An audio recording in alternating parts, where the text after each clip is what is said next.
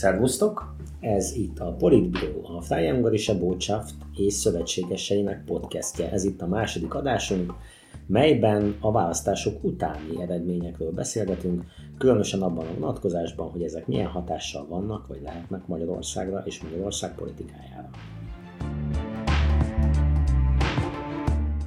Két SPD-s miniszterasszony viszi a belügyet és a honvédelmet, azt remélhetjük tőlük, hogy, hogy ők fellépnek végre a szélső jobboldal térnyelése ellen. Milyen értelemben számít liberálisnak, vagy tűnik liberálisnak ez a Németország, hogy most ez egy szociálliberális, baloldali liberális, vagy Igen. ez a piaci liberális? Sok minden jelenthet, sok minden. klímakérdésnek az egyik legfontosabb szempontja a széndiokszid kibocsátás, és a lakhatás az a közlekedésnél is nagyobb mértékben járul ez hozzá, még pedig 36%-át teszik ki a teljes széndiokszid kibocsátásnak. Viszont pont az energia kérdése mutatja azt, hogy tulajdonképpen megújuló energiával nem lehet gazdasági növekedést fenntartani. Uh-huh.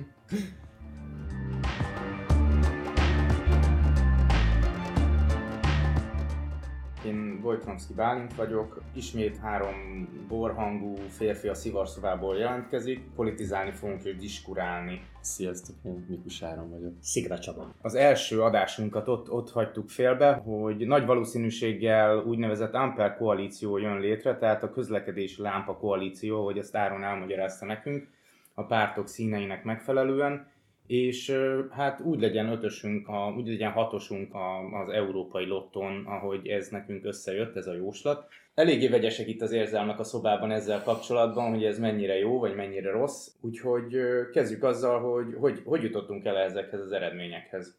Hát a leggyakrabban hangoztatott narratíva ezzel kapcsolatban a németek továbbra is a, a stabilitásra, a folyamatosságra szavaztak, így hát Merkel ez a leghasonlítóbb jelölt Olaf Scholznak sikerült kormányt alakítania, ők is nyerték meg a választást a szociáldemokraták, akiknek a jelöltje volt Scholz. De hogyha megnézzük a számokat, mi alapján döntöttek a választók, akkor azt látjuk, hogy a szociális kérdések azok nagyon erősen szerepet játszottak a választók döntésében, és ebben az esetben pedig az SPD egy karakteresebb, az előző évekhez képest egy karakteresebb, baloldali, szociálisabb programmal indult a választásokon. Egyébként ez együtt is járt azzal, hogy tulajdonképpen a linke összeomlott, és a linkének a legtöbb szavazója az át is vándorolt a szocdemekhez.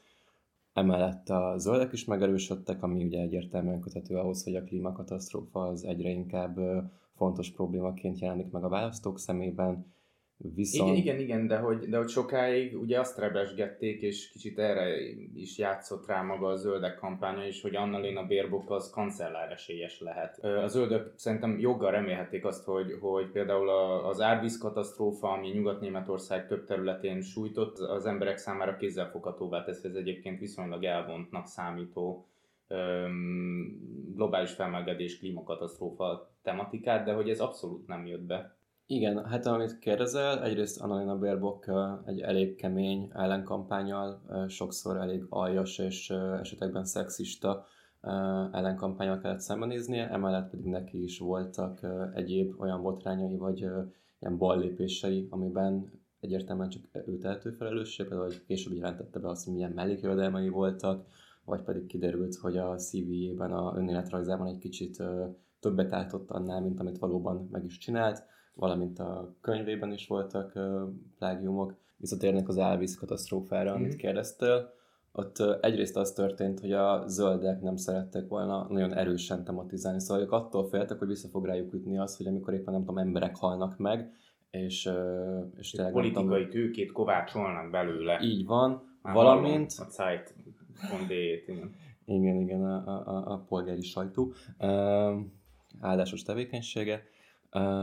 A másik nagyon fontos dolog ebben az esetben viszont az, hogy tulajdonképpen a zöldek egy ellenzéki pártként voltak jelen ebben az esetben, amíg a jelenlegi kancellár, Olaf Scholz éppen alkancellárként, és még fontosabb, pénzügyminiszterként volt, egy pénzügyminiszter volt ebben az időben, amelynek köszönhetően ő volt az, aki elérhetővé tette azokat a forrásokat, amelyek az újjáépítést amik az újjáépítéshez szükségesek. Tehát tulajdonképpen ő tudott cselekvőként fellépni ebben az esetben, és hogy a német történelemben már több példát is láttunk arról, hogy különböző katasztrófákat jól kezelnek politikusok, az később nekik kancellári székig lehet hogy kancellári székbe is kerülhet, ugye Schrödernek is volt egy egészen jól sikerült krízismenedzsmentje, valamint, hogy a szociáldemokraták korábbi kancellárja Helmut Schmidt is tulajdonképpen a hamburgi árvizek megoldásával tett szert arra a politikai tőkére, amiből, ki, amiből később tudott építkezni a kancellári kampánya alatt. Ugye az valószínű, az valószínű, hogy ő nem röhögött a háttérben, ahogy ezt a, a,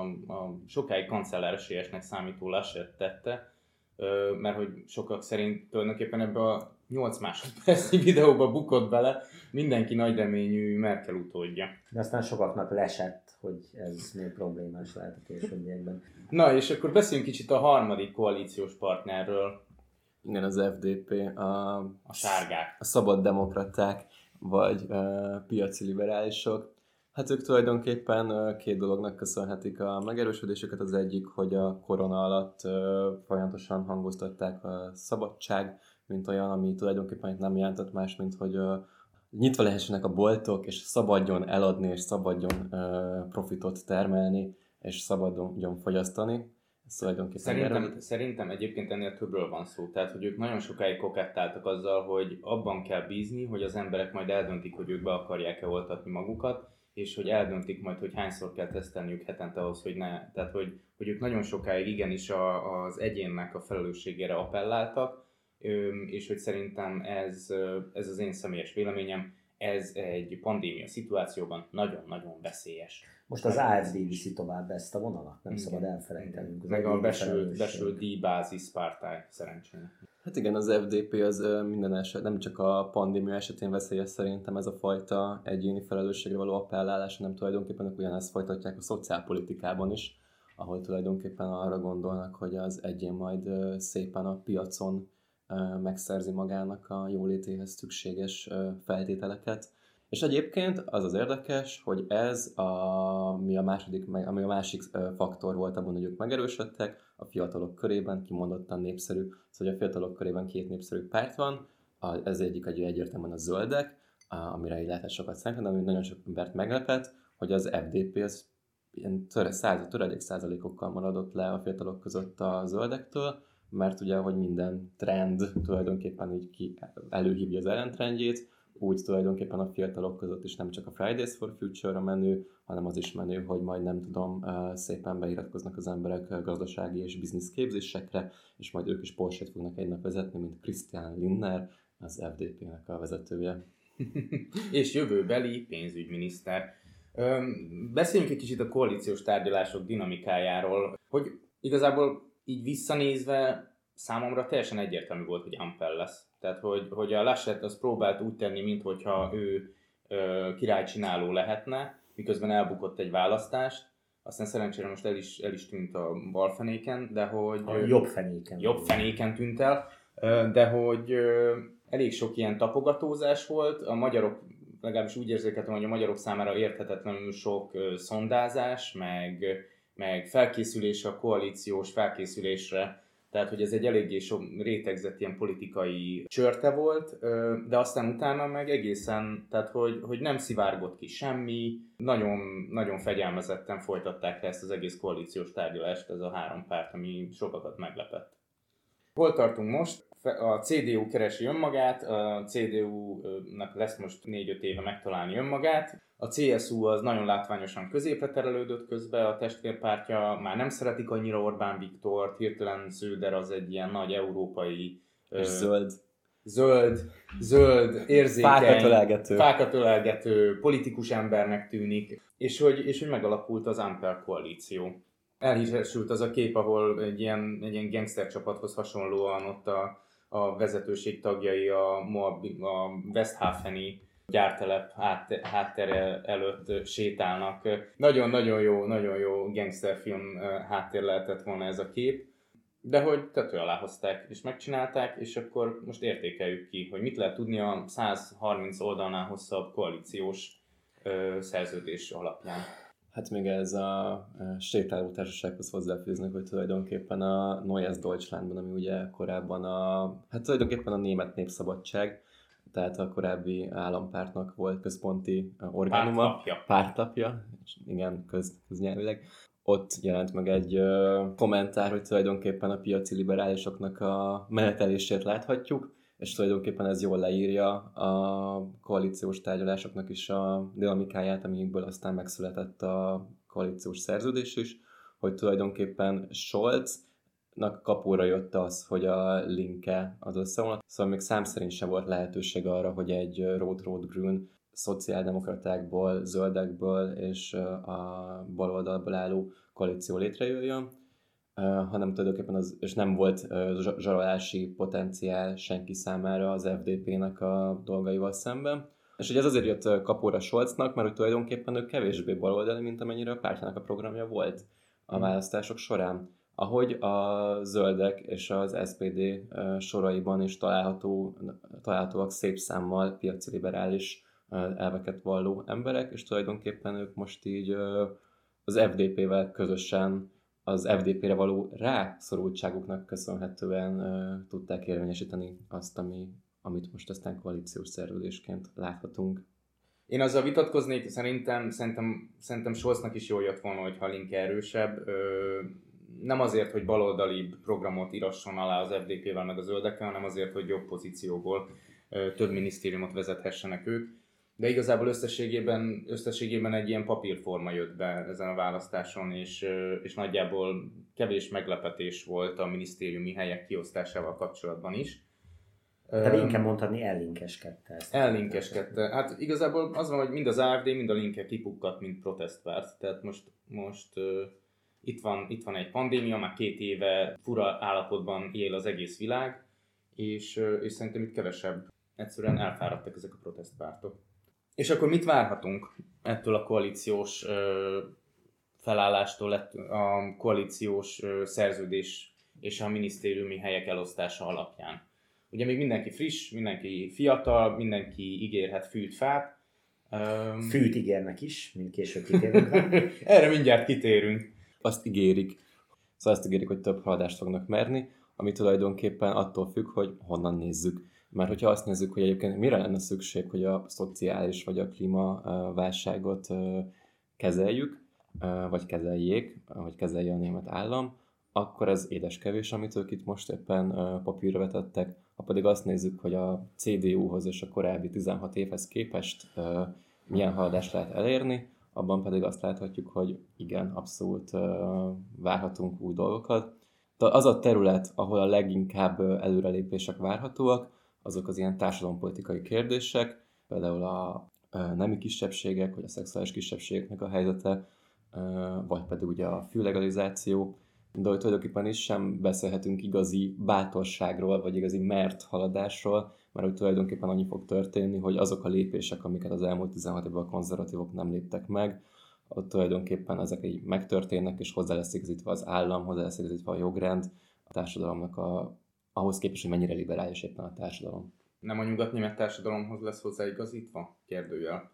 Mindegy. Ez egy... Ö, ez tényleg, ez, tegyük zárójelbe ezt a kérdést. Innen Berlinből nézve ö, mindenki liberálisnak és baloldalinak tűnik, de ez szerintem Németországban messze nincs így. Ami biztos az hogy, hogy a Bundesrepublik 9. kancellárja Olaf Scholz lett, Scholz packt das an, hogy mit, azt nem tudjuk. Kiváltképp, hogy milyen értelemben számít liberálisnak, vagy tűnik liberálisnak ez a Németország, hogy most ez egy szociálliberális, baloldali liberális, vagy Igen. ez a piaci liberális. Sok minden jelenthet sok mindent, és nyilván a, a koalíciós szerződés is egy papír, amire leírtak dolgokat, elég sok szürke zóna van benne, és elég sok elnagyolt megfogalmazás, ami szerintem így a baloldali liberális szempontból fontos lehet, az az, hogy, hogy két SPD-s miniszterasszony viszi a, a belügyet és a honvédelmet. Azt remélhetjük tőlük, hogy, hogy ők fellépnek végre a szélső jobboldal térnyelése ellen, hogy a rendőrségnél például meg fogják nézni azt, hogy vajon van-e racial profiling, tehát hogy, hogy Vajon igaz-e az, hogy a színes bőrűeket gyakrabban állítja meg a rendőr? Szerintem teljesen egyértelmű, még Berlinben is igen, de hogy ehhez kell kutatás, ez kell, és ezt ugye az előző ö, miniszter nem akarta, a következő miniszter meglátjuk akarja-e. Ugye a honvédelem meg egy egészen másik téma, tehát hogy ez, ez ami az eltűnt több száz fegyver, ami így a, a kommandósok, tehát hogy az elitosztag eltűnt több száz fegyvere és több tonnányi robbanóanyag, tehát hogy ez, ez egy vicc. Ez egy nagyon rossz vicc. Nem találják. Nem találják. Tudjuk, hogy hol van. Nem. Kerestük, nincs meg. Meg, meg, meg volt ez az akció, hogy hozzátok vissza, nem lesz semmi baj, csak hozzátok vissza. Nem történt semmi, csak hazavittétek azt a... Véletlenül, benn maradt a zsebedben. Igen. Gatya. Tehát, hogy reméljük, hogy azért rendet tesznek az erőszakszervezetek környékén ezek a miniszterek. De térjünk vissza arra, amit mondtál Áron, a társadalompolitika, a szociálpolitika mesdjéjére, hiszen ott azért csak jobban otthon vagyunk, mint az erőszakszervezeteknél. Azért van itt a Csaba, hogy beszéljen az erőszakról, mi meg itt vagyunk azért, hogy a melegházasságról és a, és a lakhatásról beszéljünk. Én is szeretnék. A meleg házasságban is tudjuk az egyenlő házasság kérdését még a kettővel ezelőtti választás előtt még a, a Merkelnek sikerült rendeznie. Azonban ugye... Ezzel kapcsolatban azt a visszajelzést kaptam FUB aktivistáktól, hogy, hogy a Merkel akarata ellenére történt ez így. Hát a politikusoknak az a lényeg, hogy kik követik őket. Így van, Igen. igen, és ezért is hangsúlyoztam, hogy egy kettő ezelőtt, vagy nyilván az, az hogy mikor történt az a kettő ezelőtti választás, az, az egy nagyon fontos dolog. De nagyon fontos, hogy itt most tulajdonképpen amellett, hogy a házasság az, az így, így ez így rendbe lett téve, tulajdonképpen egy hasonló intézménynek, egy tulajdonképpen az ilyen társulásoknak az intézményét kiterjesztik, és több ember is részt vett majd benne, nemtől függetlenül, és ez részben az FDP-nek, uh, és részben a zöldeknek a kérésére. Erre, erre, de térjünk ki egy picit erre szerintem. Tehát mondjuk, ha úgy döntenénk mi hárman, hogy mi szeretnénk egy ilyen társulás lenni, akkor erre lenne lehetőség, mint három önmagát egyébként heteroszexuális, vagy nem tudom, de hogy nem szükségszerűen a Bálint vagy én nem vonzódunk egymáshoz, de mégis megtehetjük. Így van, mert hogy tulajdonképpen itt ez nem a, a szeretetről vagy a szerelemről szól, hanem tulajdonképpen annak a alapvetően konzervatív ö, családpolitikának, és ezzel együtt ö, gazdaság és társadalompolitikának kormányoz ellen, amelyben azt mondja ki, ugye, hogy tulajdonképpen a társadalom alapegysége a család, amely eddig ugye egy heteroszexuális nőnek és férfinak a kapcsolata volt gyerekekkel, és ezt egyébként az állam megjutalmazza különböző adókedvezményekkel. FDP. Igen. És Igen. lehetséges És- egyébként az is, hogy valaki már házas, és úgy lép be egy másik ilyen társulásba, vagy ez ki van zárva? Mm. Mert meg kell nézni a törvényt, ha elfogadják. Így van, igen, szóval ez még csak egy tervezet, aminek a részleteivel én sem vagyok tisztában, de tulajdonképpen ez a lényeg, hogy a, a házassággal együtt járó gazdasági előnyök, azok mostantól re, remélhetőleg bármilyen társulás számára lehetőek lesznek. Egyébként, ami mondjuk például még a queer közösség számára fontos döntések, vagy fontos ígéretek a koalíciós szerződésben. Az egyik, hogy a véradásban megszűnik a tilalom azoknak az emberek számára, akik férfiként férfiakkal folytatnak szexuális kapcsolatot, valamint a transz ö, személyek számára is. És a transz ö, emberek számára nagyon fontos, hogy a transz törvényt felváltja majd az önmeghatározás törvény, amely lehetővé teszi, hogy az ember saját döntése alapján hajtsa végre ezt a folyamatot. Szerintem, szerintem nagyon fontos, ezek, ezek ilyen a, a népesség viszonylag kevés százalékát érintik közvetlenül, de mégis nagyon fontos jelzője annak, hogy milyen hely ez a Németország, és pontos szöges ellentétben áll azzal, ahova Magyarország tart. Még egy csoport, akit a jelenleg, vagy egészen idáig, sőt egyébként tovább is az állam továbbra is fogolyként, vagy gyerekként, vagy önmagát, önmaga érdekében nem eljárni képes csoportnak kezel, az ugye a nők, ami Ők elég sokan vannak Németországban. Így van. Ö, és szerencsére úgy néz ki, hogy a 219A paragrafus, ami egyébként a náci időkből maradt itt, az el lesz törölve. Ez a paragrafus megtiltotta a abortusznak a zárójeles, idézőjeles reklámozását, amely tulajdonképpen azt ö, eredményezte, hogy azok az orvosok, akik végrehajtottak abortuszt, egyébként jelenleg közel ezer ember van, ezer ilyen orvos van a 80 milliós Németországban, szóval ezek az orvosok nem írhatták ki a saját honlapjukra, hogy ők ezt csinálják, mert különben ö, büntetés fenyegette őket. Sőt, sőt, be is perelték őket rendszeresen, aki kiírta, és megnyerték ezt a pert azok, akik beperelték őket. Így van. És ez egy nagyon jó dolog, hogy ez elmegy, ez a törvény így veg. Azonban a 218-as paragrafus továbbra is marad, tehát továbbra is büntetnek minősül az abortusz, ami miatt ez így mégis lehetséges, az tulajdonképpen egy ilyen fából, jogi fából vaskorik a érvelés, amelynek keretében, ha bár továbbra is törvényellenes, viszont bizonyos esetekben a, tény, a tényállást nem merítik ki, tehát büntetetlen.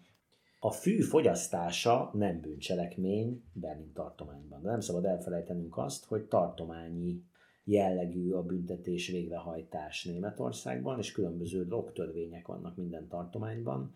Nagyon más a különbség például, hogy mi az a tolerált mennyiség, amit lehet magadnál tartani. Ez Berlinben egy egykoron 14 g, most 10 g-ra levitték. Ha, ha valaki nagyon mennyiségű kábítószert tart magánál, és ez is mondjuk tartománytól függ, vagy netán bármiféle kereskedelmen érik, akkor ennek is jelentős mértékű joghátrány különbsége lehet, teszem azt egy szigorú tartományban, mint Bajorország. És mi, akkor mi lesz a fűvel? Most bocsánat, én nem értem. Hát sok hip-hop szám vagy regi szám szól arról, hogy a fűt elszívjuk.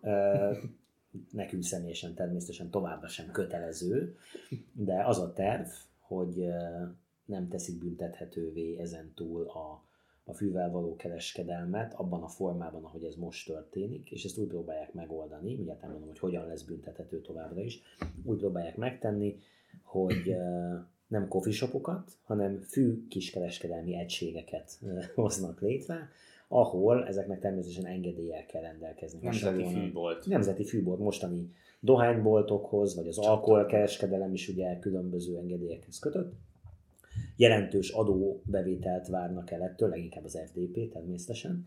Aki füvet szeretne venni, az nem lesz rákényszerítve, hogy a Házenheidén, vagy a Görliben, vagy sorolhatnánk a különböző helyeket, biztos minden városban van ennek megfelelője, Németországban, nagyobb városokban legalábbis.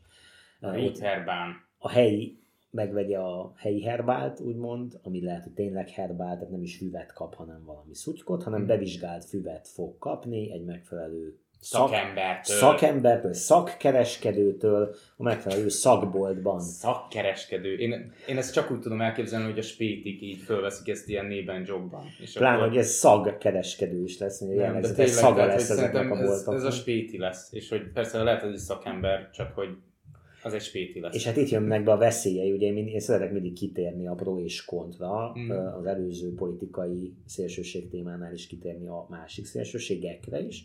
Itt a kritikusok azt mondják, persze ebben is van igazság, érdemes szakmai szemmel persze megvizsgálni, hogy hol van nagyobb igazság, hogy hát, de mi van akkor, hogyha 18 éven aluli mégiscsak megoldja, hogy füvet kapjon a szakboltban, erre az a válasz, hogy most is megoldja, és sokkal valószínűbb, hogy most megoldja, mint egyébként, hiszen a dealer nem kész, nem kell személyigazolványt, vagy legalábbis én még nem hallottam róla, sőt. Na térjünk át a szociálpolitika más, kevésbé büntető részeire, amondó vagyok. Vagy az igazán büntető részeire. Vagy az igazán büntető részekre. Ugye azzal robbantak be a, az SPD-sek a, a köztudatba a választási kampányban, hogy ők igenis fel fogják nyomni a minimálbért. Mennyi? 13 euró bruttóra? Uh, nem, azt a linke ígérte. Azt a linke. Mindig eltéveztem. és mégsem nyert a linke.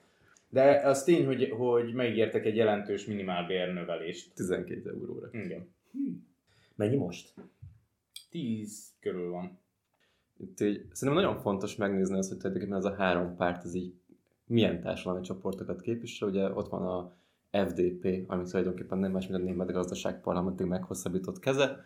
Ott vannak a zöldek, akik alapvetően egy progresszív értelmiség. A, ugye a fogorvosok pártja, ahogy a múltkor mondtuk.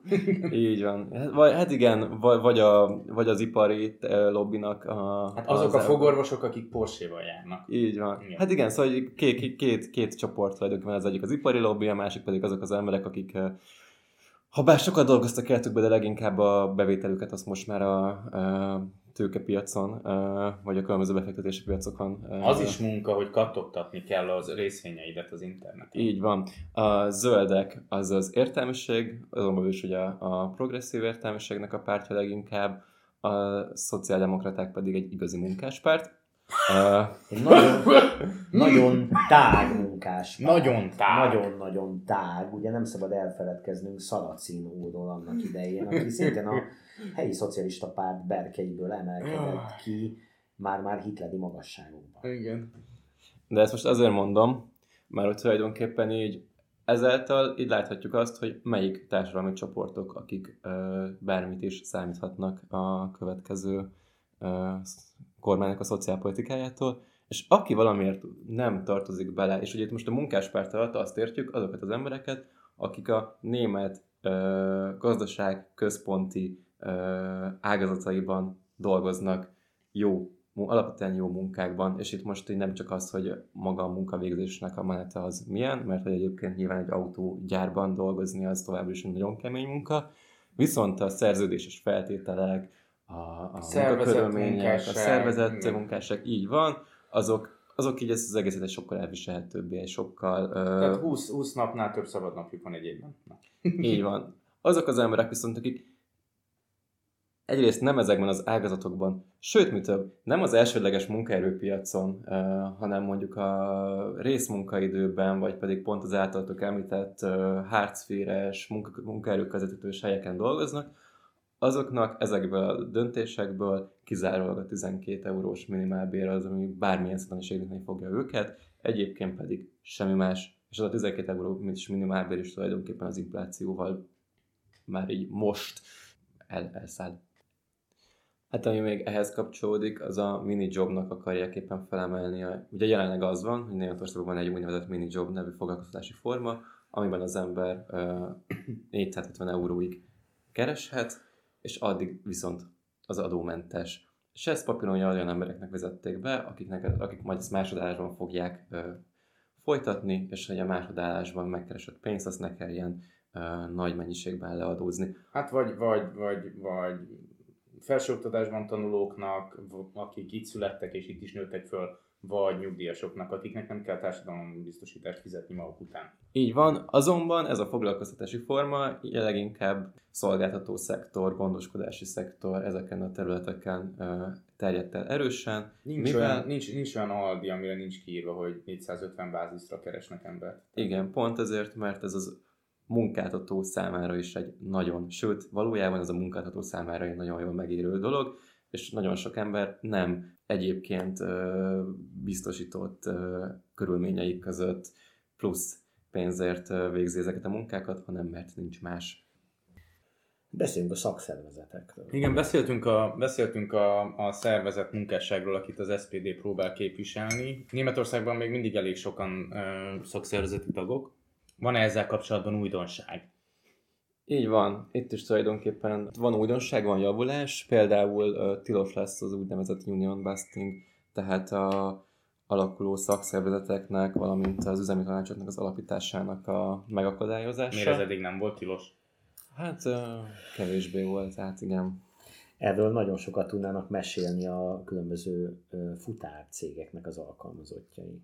Akik Például. Ráadásul a főnök adott esetben egy alkalmazás, nem is egy ember. És ugye mondtad, hogy 2014-ben uh, lett bevezetve a minimálbér, elképesztően meglepő, hogyha belegondoltok, hogy Németország 2014 minimálbér. Ja, 15 elejétől, igen. Így van. És hogy ez azért történt így, mert az volt a mondás nagyon-nagyon sokáig, hogy nem kell minimálbér, de majd a szakszervezet megoldja. És itt is ez történt, hogy azért dolgoztak emberek mondjuk 3 euróért, teljesen legálisan, mert hogy azokban az ágazatokban, ahol ők dolgoztak, nem volt szakszervezet. Higgyünk a német szakszervezetekben, make the union great again. Igen. Tegyek, amikor erről is rengeteg történet van, hogy miért nem kell hinni a német szakszervezeteknek, mert mondjuk milyen érdekellentét áll fönt a magyar és a német munkás között, sőt, milyen érdekellentét áll fönt a nyugat-német és a kelet-német munkás között. Szóval az, hogy mai napig Kelet-Németországban a teljes munkaidő 40 órát jelent, amíg Nyugat-Németországban 35 órát, és ez az, ennek a kiharcolása, hogy ez így mindkettő helyen 35 óra legyen, az a nyugat-német szakszervezeteknek az árulásán bukott el. Illetve hát van szakszervezet, vagy vannak olyan szakszervezeti bizalmik, akik azt mondják, hogy csak azokra terjesszük ki a szakszervezeti jogokat, akik be vannak jelentve.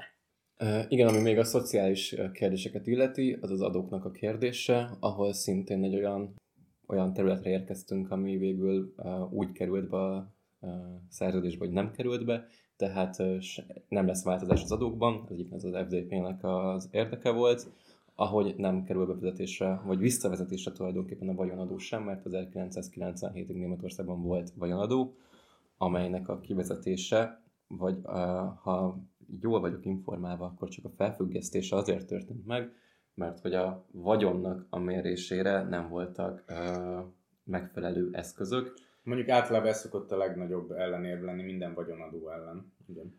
Igen. Nekem van egy pár ötletem. Nem, miért neked van vagyonod? Nem, de ötletem. Azt hittem csak akkor van ötletem. Nekem sajnos csak tudá, tudás és tudástőkém van, viszonylag sok kapcsolati tőkém azért kevesebb, és hát nem, olyan... szerintem neked sokkal több kapcsolati tőkéd van, mint amennyi tudástőkéd van, Csaba. Ne legyél ilyen szerény. nem mondom, hogy köszönöm szépen, de nem veszem sértésnek sem. Csaba, téged mindenki ismer, aki magyar és Berlinben van. Tehát nem lesz jelentős adóátrendezés. Ugye nagyon az FDP az kötött az ebet a karóhoz. Ugye a, a német költségvetésben van egy ilyen ö, ék, hogy nem szabadulhat el a, a, a a költségvetési hiány és az államadóság.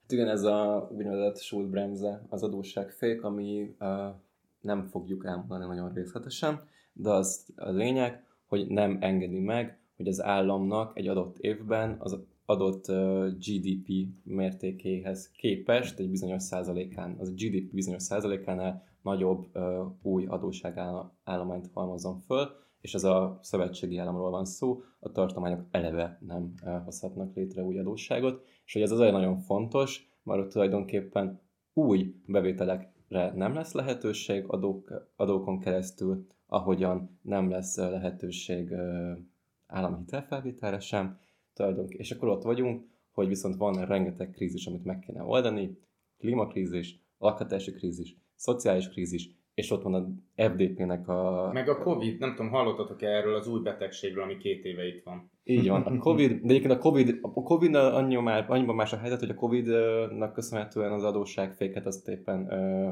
szünetre rakták, szóval a Covid-ra éppen van pénz. Viszont amire még szintén szükség lenne pénz, és egyébként ugye az FDP-nek az álomprojektje, vagy a szerelem projektje, az a digitalizáció. De hát a digitalizáció az nagyon sok pénz igen, rengeteg pénzre lenne szükség, viszont se adóbevételből nem lesz több pénz, se állami hitelfelvételből nem lesz több pénz. Köszönjük Tehát FDP. Valahol meg kell húzni a gatya, gatyamadzagot, hogy legyen a digitalizációra pénz, de ha jól értem, akkor most senki nem akarja meghúzni. Nyilván egy, egy, egy kurzus elején senki nem akarja azt mondani, hogy persze, nekünk kevesebb pénz is elég, hogy ugyanazt a szintet hozzuk. Hm.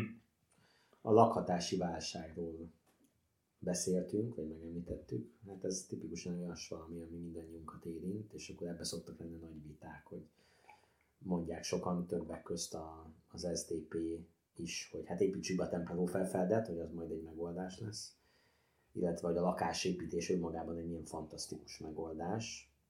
Egy kicsit erről is beszélhetünk, hogy mik a tervek ezzel kapcsolatban a, a lakásépítés, létrehoztak egy új minisztériumot, úgyhogy minden meg lesz oldva. Tényleg, hogyha létrehoznak egy új minisztériumot, akkor ez a probléma az hirtelen el fog tűnni. Nem az lesz, hogy ez a minisztérium 20 évig ezzel a problémával fog foglalkozni, és szakértői anyagok garmadáját fogja legyártatni, hanem ezt a problémát nyilván meg fogják oldani okosan. Nem. Um, Ezzel kapcsolatban két dolog jutott eszembe. Az egyik az az, hogy ha ezeket a szakvéleményeket tőlünk rendelik meg, az nekünk milyen nagyon jó. Nyilván. A másik nyilván. pedig az, hogy nagyon Magyarországon jó. pont fordítva van, mert meg az, hogy megszüntetnek egy minisztériumot, és ezzel megszűnik a probléma. Például a környezetvédelem. Az Vagy az egészségügy.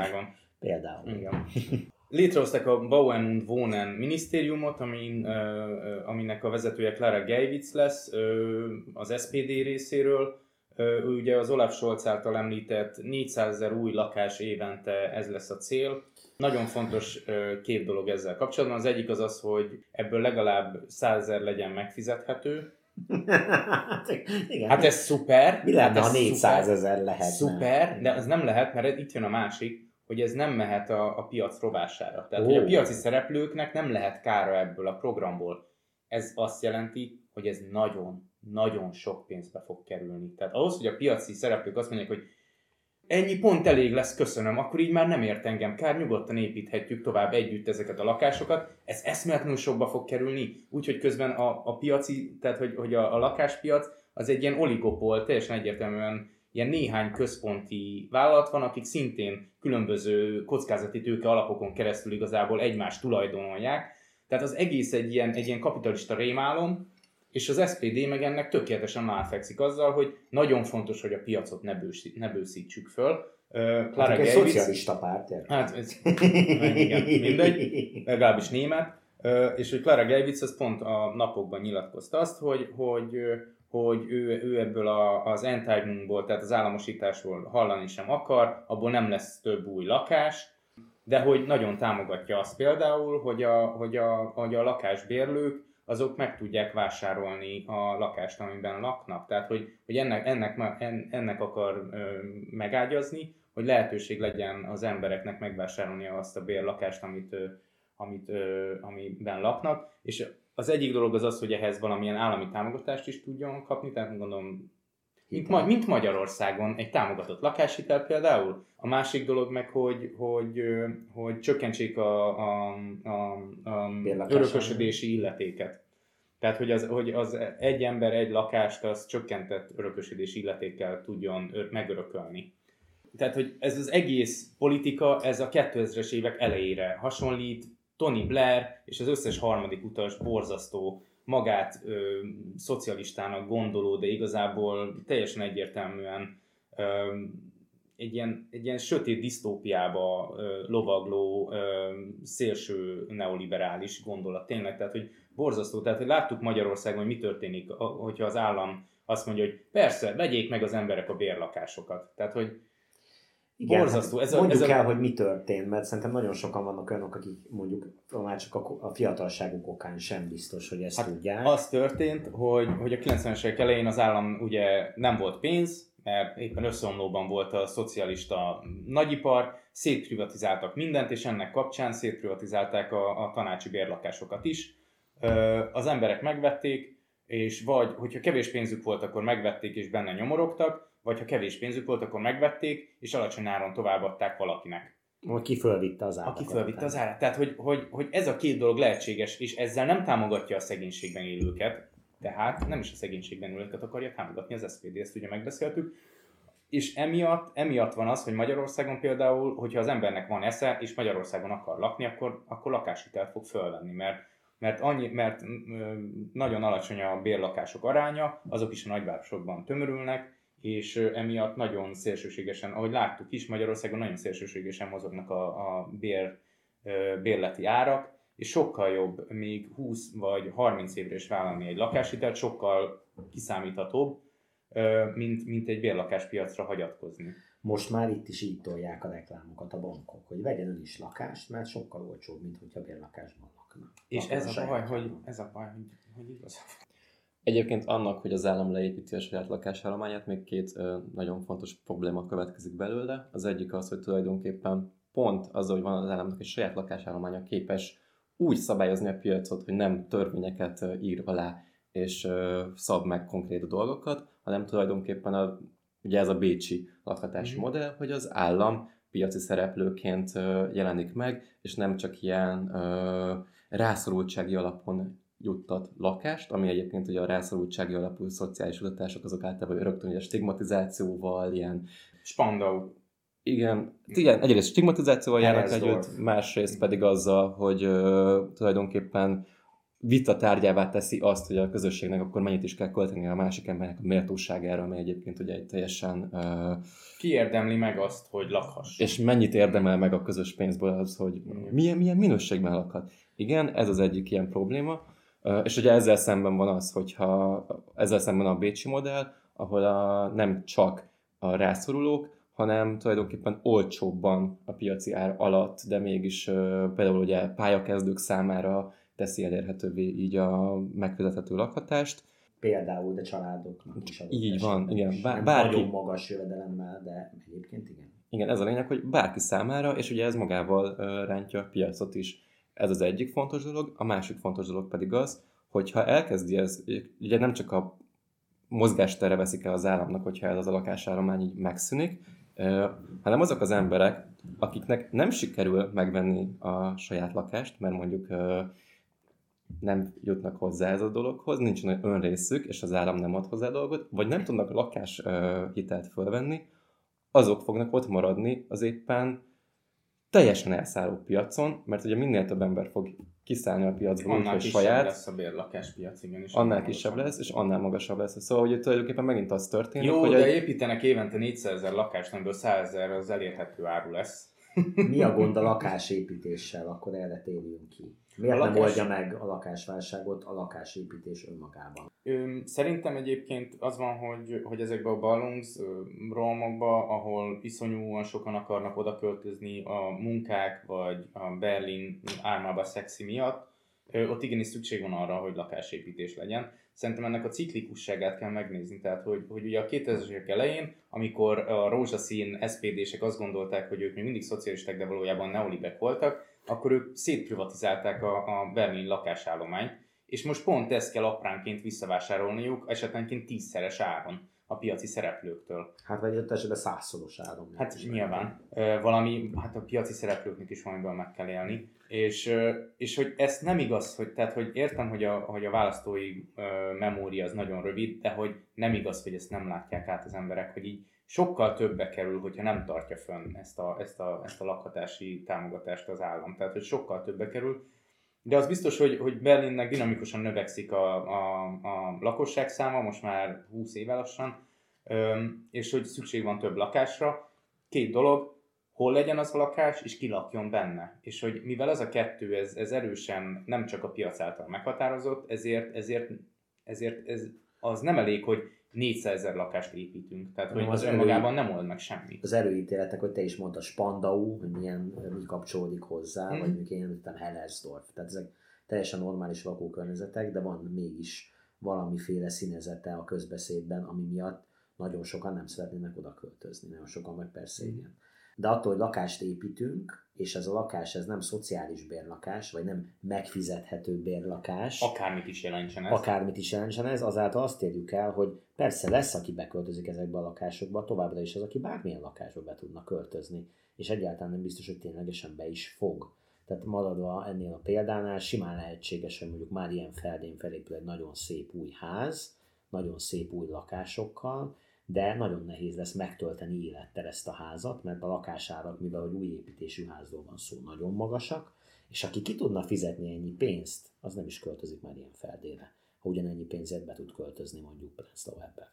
Az biztos, hogy szükség van lakásra, de önmagában a lakások azok nem fogják megoldani ezt a problémát, hogyha ész nélkül helyek. A lakás nem válasz a lakhatási válságra. nem magában nem, Igen. Az új építés nem feltétlenül.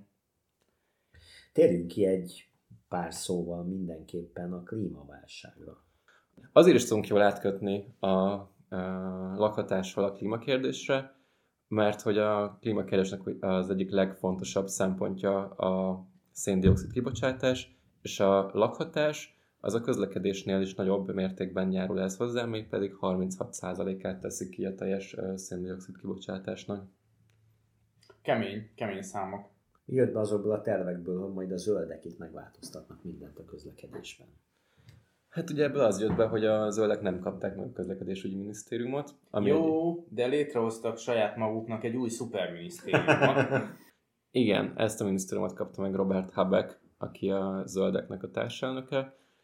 És... A gazdaság és klímavédelem.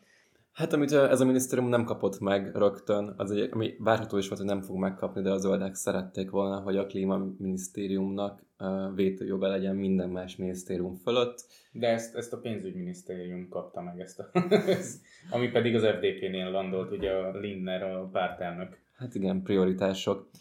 Ugyanakkor pedig itt is az látszik, hogy megint az, az mint az, az adás elején is feltettünk kérdést, hogy mihez képest, szóval, hogy az elmúlt kormányokhoz képest sokkal jobban fogunk állni, sőt, és ugye itt tényleg beszéltünk általában többes számban, mivel Németország az egyik legkomolyabb felelőse a klímaváltozásnak, és legfőbb felelőse és okozója. És Hát Európán belül biztosan. A jelenlegi koalíciós szerződésben konkrétan többet szerepel a klímaszó, mint a Németország szó, szóval ennyivel is már előrébb vagyunk, mint hogy ez egy CDU kormány alatt lenne. Viszont ezekben a, ezeken a szöveg helyeken, ahol szerepel a klímaszó, nagyon sokszor uh, konkrétumokat nem találunk, sokkal inkább ködös uh, fogalmazást és olyan megfogalmazásokat, hogy törekszünk. Ilyen lett, hogy így törekednek arra, hogy a robbanó motorokat kivezessék, évszám nem szerepel hozzá, valamint 2030-as szén kiszállás és nem konkrétumként került bele a szerződésbe, hanem, hanem ideális esetben, vagy ideál ervájze. De addig uh, lehet szénbányákat építeni, erdők meg falvak helyére. Így van. És egyébként kis nemzetközi kitekintés, ami mindjárt elmondom, hogy egyébként miért egy igazságtalan összevetés, de hogy a konzervatív torik által vezetett Angliában 2030-ra szeretnék kivezetni a robbanómotorokat, és 2024-re kiszállni a szénből. Angol gazdaság ez alapvetően a financializáción ketyeg éppen, és nem úgy, mint Németország, ami meg kőkeményen ipari termelésen. Szóval ez ennyiben egy igazságtalan összevetés, de egyébként jól mutat. termelésen, ezt se felejtsük el, Igen. jelentős feladat.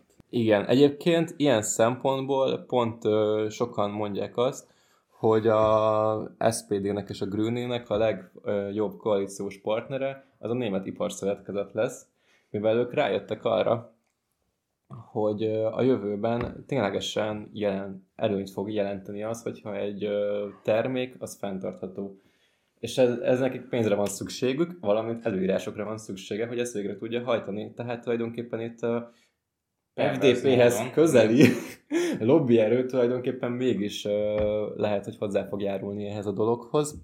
Pláne, hogyha nem tetszik az FDP által vezetett közlekedési minisztérium egyik döntése nekik. Igen. Nem, egyébként tök fontos ez a koalíciós szerződés, de azért az, szerintem, szerintem a, a jövő zenéje, hogy ezek a minisztériumok hogyan tudnak egymással együtt élni. Bocs, hogy közben, mert hogy továbbra is van környezetvédelmi minisztérium, amit szintén a zöldek vezetnek, de hogyha van Wirtschaft und Klimaschutz, akkor mi szükség van Umweltschutzminisztériumra. Biztos meg lehet magyarázni, de hogy, hogy az lesz a lényeg, hogy hogy tudnak ezek együttműködni, vagy hogy nem tudnak együttműködni, akár pártokon belül is. Igen, egyébként nagyon sok kérdőjel van ebben a szerződésben, például az is, hogy egyébként már a Bundestagban, tehát ugye az alsóházban is néhány kérdésnél így necces, hogy mire lesz, ugye néhány dolog, amit felvetettek, ahhoz kétharmad kéne, ami nincsen uh-huh. meg nekik, de ami meg igazán uh, fontos, az a Bundesrat, tehát hogy a felsőház, uh-huh. ahol meg konkrétan nagyon-nagyon színes, uh, jelenleg soha nem volt ilyen színes összeállításban a, a, a Bundesrat, és ott még kevésbé van uh, többsége a jelenlegi kormánynak. De hogy visszatérve a, a, az ipari lobbira, az tulajdonképpen választ is kapunk arra, hogy honnan lesz végül is mégiscsak pénz, mert hogy tulajdonképpen, ha bár új uh, adósságot, állami adósságot felhalmozni nem szabad, de van ezer más módja annak, hogy az állam pénzt költsön a gazdaságra. Ilyenek ugye például a korona kezelésben elhíresült Kaufprémik, amikor tulajdonképpen az állam megtámogatja egy bizonyos terméknek a vásárlását, vagy pedig említett építési, lakásépítési programra is létrejön egy állami cég, ami szintén már vehet föl pénzt az állammal szemben.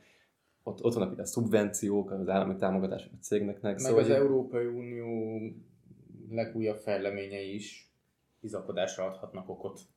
Igen, igen, csak így ez pont azt mutatja, hogy nem egy államilag uh, irányított, tehát közvetett módon mégiscsak az állampolgárok által ellenőrizhető finanszírozási formában fog megtörténni az átállás, hanem tulajdonképpen így, aminek az legfontosabb lényege az, hogy ami pénzt elköltünk, az hatékonyan legyen elköltve, és az elszámolható legyen, a, elszámolható legyen az állampolgárok számára, hanem tulajdonképpen tőke érdekek, a profit érdekeknek megfelelően sok áttétellel, nehezen ellenőrizhető módon lesz ez a pénz végül is elköltve, nem az alapján, nem az lesz a döntő szempont, hogy mi a hatékony, hanem az lesz a döntő szempont, hogy a cég számára is, hogy a cég kéri a pénzt, hogy ő hogy termelje a profitot, Tehát tulajdonképpen nem az állam és az infrastruktúra fog nőni, hanem a cég fog nőni, aki ezeket a dolgokat létrehozza. Igen, nyilván ez egy politikai dilemma, amit a zöldek majd szerintem a következő pár évben nagyon sokszor szembesülnek, hogy ez a, más, ez a sokszor hivatkozott másfél Celsius,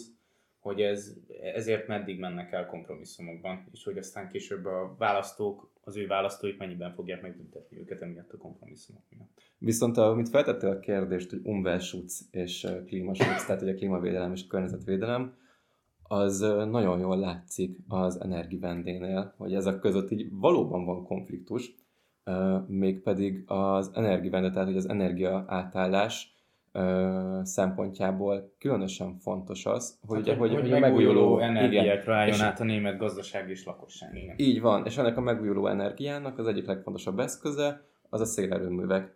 Erre jó például Baden-Württemberg, amit 10 év vezet a zöld miniszterelnök, ahol a saját maguk által megígért uh, szélerőmű sűrűséget nem voltak képesek telepíteni. Ez senki nem akarja, hogy kimenjen a kiskertjébe, és azt kell nézni, hogy ott van egy nem csak azért, hanem nagyon érdekes módon azért, mert hogy túl jól sikerült a környezetvédelmi törvény. Szóval az Artenschutzgesetz, ami ugye az állatfajokat védi, a mhm. biodiverzitást védi az adott területen, annak a nevében lehet egy csomó esetben megvétózni egyébként teljesen jogosan. Szóval tulajdonképpen itt, így, itt látszik a következő példa, hogy a zöldek nem csak azt csinálják, hogy egyébként így hisznek ebben a zöld növekedés dologban, és majd elhiszik, hogy a piac fogja megteremteni az átállást a zöld mindenre is, hanem hogy tulajdonképpen így elengedték az ökológiai gondolatot, és egy ilyen technokrata kérdésként fogják fel ezt az egész klímadolgot, és azt gondolják, hogy ha sikerül csökkenteni a széndiokszid kibocsátást, akkor meg van mentve a Föld. Igen, de Németországban szerintem nem lehet, tehát hogy én, én szerintem Magyarországon is, de Németországban biztos vagyok benne, hogy nem lehet választást nyerni azzal, hogy fogyasz kevesebbet. Tehát, hogy, hogy sajnos hiába a 68-as gondolat, meg minden, egyszerűen ebben az országban ezzel nem lehet. De ez lenne az egyetlen megoldás, hogy fogyasz kevesebbet, de ez nem jó senkinek. Tehát, hogy a világnak jó, meg az embereknek is jó hosszabb távon, de akkor hogy lesz a jólét? Én szeretnék majd ennek egy adást szentelni később egyébként. A, egy, egy, egyfajta túltermelés a hétköznapi életben és túlfogyasztás, és mm. ide vehetnénk a posta és a levelek által felhasznált irgalmatlan mennyiségű papírt. A fax, a fax, a fax által felhasznált irgalmatlan mennyiségű papírt, illetve, hogy mivel nagyon jó az újrafelhasznosítás és a szelektív hulladékgyűjtés, ezért milyen irgalmatlan mennyiségű műanyagot használunk. Mm-hmm. Igen, és egyébként pont ez a kérdés, amit percegetsz, ez a növekedés, növekvő fogyasztás kérdés, ugye, amit a zöldek is ugye elhiszik azt, hogy lehet, vagy azt próbálják magukról ugye kommunikálni, hogy egyébként nekik most politikai szempontból nagyon fontos pont, amit mondasz, hogy egyrészt nem lehet választást nyerni, másrészt az, hogy egyébként az ipari lobbival egyre jobb, közelebbi kapcsolatok vannak. Ilyen szempontból igen. Viszont pont az energia kérdése mutatja azt, hogy tulajdonképpen megújuló energiával nem lehet gazdasági növekedést fenntartani. De szóval milyen lesz a német külpolitika? Annalina Baerbock szeze alatt. Na igen. Szóval amellett, hogy határozottabb fellépést ígérnek, amellett való, valódi változás az, hogy tulajdonképpen a klímakérdése és a külpolitikámból is felértékelődött. Erre egy jó példa az, hogy tulajdonképpen most már nem a környezetvédelmi miniszter fogja képviselni Németországot az ilyen klímakérdésekben, nemzetközi fórumokon, hanem Annalena Baerbock. Egyébként ez egy ilyen fontos összekötése a dolognak, de hogy pont ahogy így az összes ilyen célkitűzés az tulajdonképpen feloldódik a e, reális geopolitikának a e, zavaros tengerében, mert hogy tulajdonképpen ez így jól hangzik, hogy majd Annalena Baerbock külügyminiszterként küzdeni fog a különböző területeken a klíma e, katasztrófa ellen, azonban már most az első hetén egy olyan sűrű programot kellett végrehajtania, ami válságokkal volt sújtva, ugye ott van a Belarus lengyel határon folyó humanitárius katasztrófa, ami, amiben lépést kéne elérnie, valamint ugye a kelet-ukrajnába fenyegető háború. háború. Egészen konkrétan. Igen. Szóval tulajdonképpen, hogyha ég a világ, akkor hogyha még rájuk lett bízva, oda lett delegálva a külügyminisztériumnak a klíma, akkor kérdés, hogy valójában ki is fog a nap végén a klímával foglalkozni, hogyha egyébként ugye ezek a előbb felsorolt ügyekben is valamit kéne. Oroszországgal kapcsolatban tényleg a Nord Stream az egy óriási kérdés, tehát hogy gyakorlatilag majdnem kész van, és a német gazdaságnak szüksége van a földgázra. Nagyon röviden, mi az a Nord Stream? Az északi áramlat az, az Oroszországból a, a Balti tengeren keresztül, Ószén keresztül Németországba érkező földgáz vezeték. Miért fontos az oroszoknak legfőképpen, hogy ott jöjjön? Azért, mert nem Ukrajnán keresztül Pontosan. jön. És ezzel, ezzel a, a, a, tovább tudják gyengíteni Ukrajnának az oroszokkal szembeni alkupozícióját. Tehát a nato tudják tovább gyengíteni kvázi hát megoszt, Oroszországgal megosztani. szemben és megosztani, úgy, hogy Németországnak gazdaságilag ez valahol jól jön. Hát a gazdaságilag ez nagyon jól jön, Hmm. persze. Pláne most, hogy a földgáz ára az egekben van. És egyébként, ahogy ki is mondtuk a varázsszót, hogy gazdaságilag tulajdonképpen ez az, ami mondjuk a Kínával és Oroszország mellett ugye Kínával szemben ígértek határozott fellépést, ez a határozottság ez mennyire mutat, fog jelen lenni, az jól mutatja, hogy Olaf Scholzot háromszor kérdezték meg arról, hogy egyébként mit gondol a kínai olimpiának a bolykottjáról, mi, a, miután megválasztották kancellárnak az akkor tartott sajtótájékoztatón, egyszer sem sikerült rá válaszolnia. De a másik dolog, amit ugye rögtön Linner a segítségére sietett és hangsúlyozott, hogy nagyon fontos, hogy az értékvezérelt külpolitika, amit Annalena Baerbock megígért, abban figyelembe vegyük a német gazdaságnak az érdekeit is. Értékvezérel, tehát a pénz értéke. A pénz is egy érték, az igaz. Visszatérve a bielorusz-lengyel konfliktusra, hát Lengyelország nem csak emiatt nem büntethető úgy, hanem nem szabad elfelejtenünk, hogy Lengyelország egy középhatalmi tényező, legfőképpen hadi területen, és a nato nagyon fontos szereplője, ráadásul ténylegesen ott van a NATO határ. Nálunk is van, de ugye a mi sajátságos magyar-orosz kapcsolatainkból, illetve még sajátosabb magyar-ukrán kapcsolatainkból kifolyólag ez egészen másképp NATO határ, mint a lengyel határ, ahol végig fut kvázi egy mostanra azt lehet mondani, hogy ellenséges nagyhatalommal, katonai szempontból ellenséges hidegháborús nagyhatalommal a határ. Igen, de azért a lengyeleknek szerintem nagyobb szüksége van a nato mint a NATO-nak a lengyelekre. Persze, katonai szempontból mindenki. Igen. Közeled az adás, közeledik az adás vége, viszont még egy nagyon fontos kérdés a jövőre. Volt egy ilyen kérdés az előző adás során, hogy vajon reális veszélye, hogy ez a közlekedési lámpa elromlik, és sárgán kezd el villogni, és az FDP jóval nagyobb hatalomhoz jut, mint amit a számok önmagában indokolnának. Mi egyelőre úgy látjuk, hogy jóval nagyobb hatalomhoz jutott, de nem romlott el még a lámpa, talán nem is fog elromolni, minden esetre meglehetősen gyakran és elég hosszan sárgán világít, és persze, hogy ez így lesz-e vagy sem, ezt majd a tapasztalat megmutatja, mind a német, mind pedig a világpolitika területén. Igen, hát a, a vörös az halványul, a zöld is halványulhat, meglátjuk, mit hoz a jövő. Köszönjük a figyelmeteket, és uh, hallgassatok minket továbbra is. Ez volt itt a Politbüró, a Freie Ungarische Botschaft és szövetségeseinek politikai adása.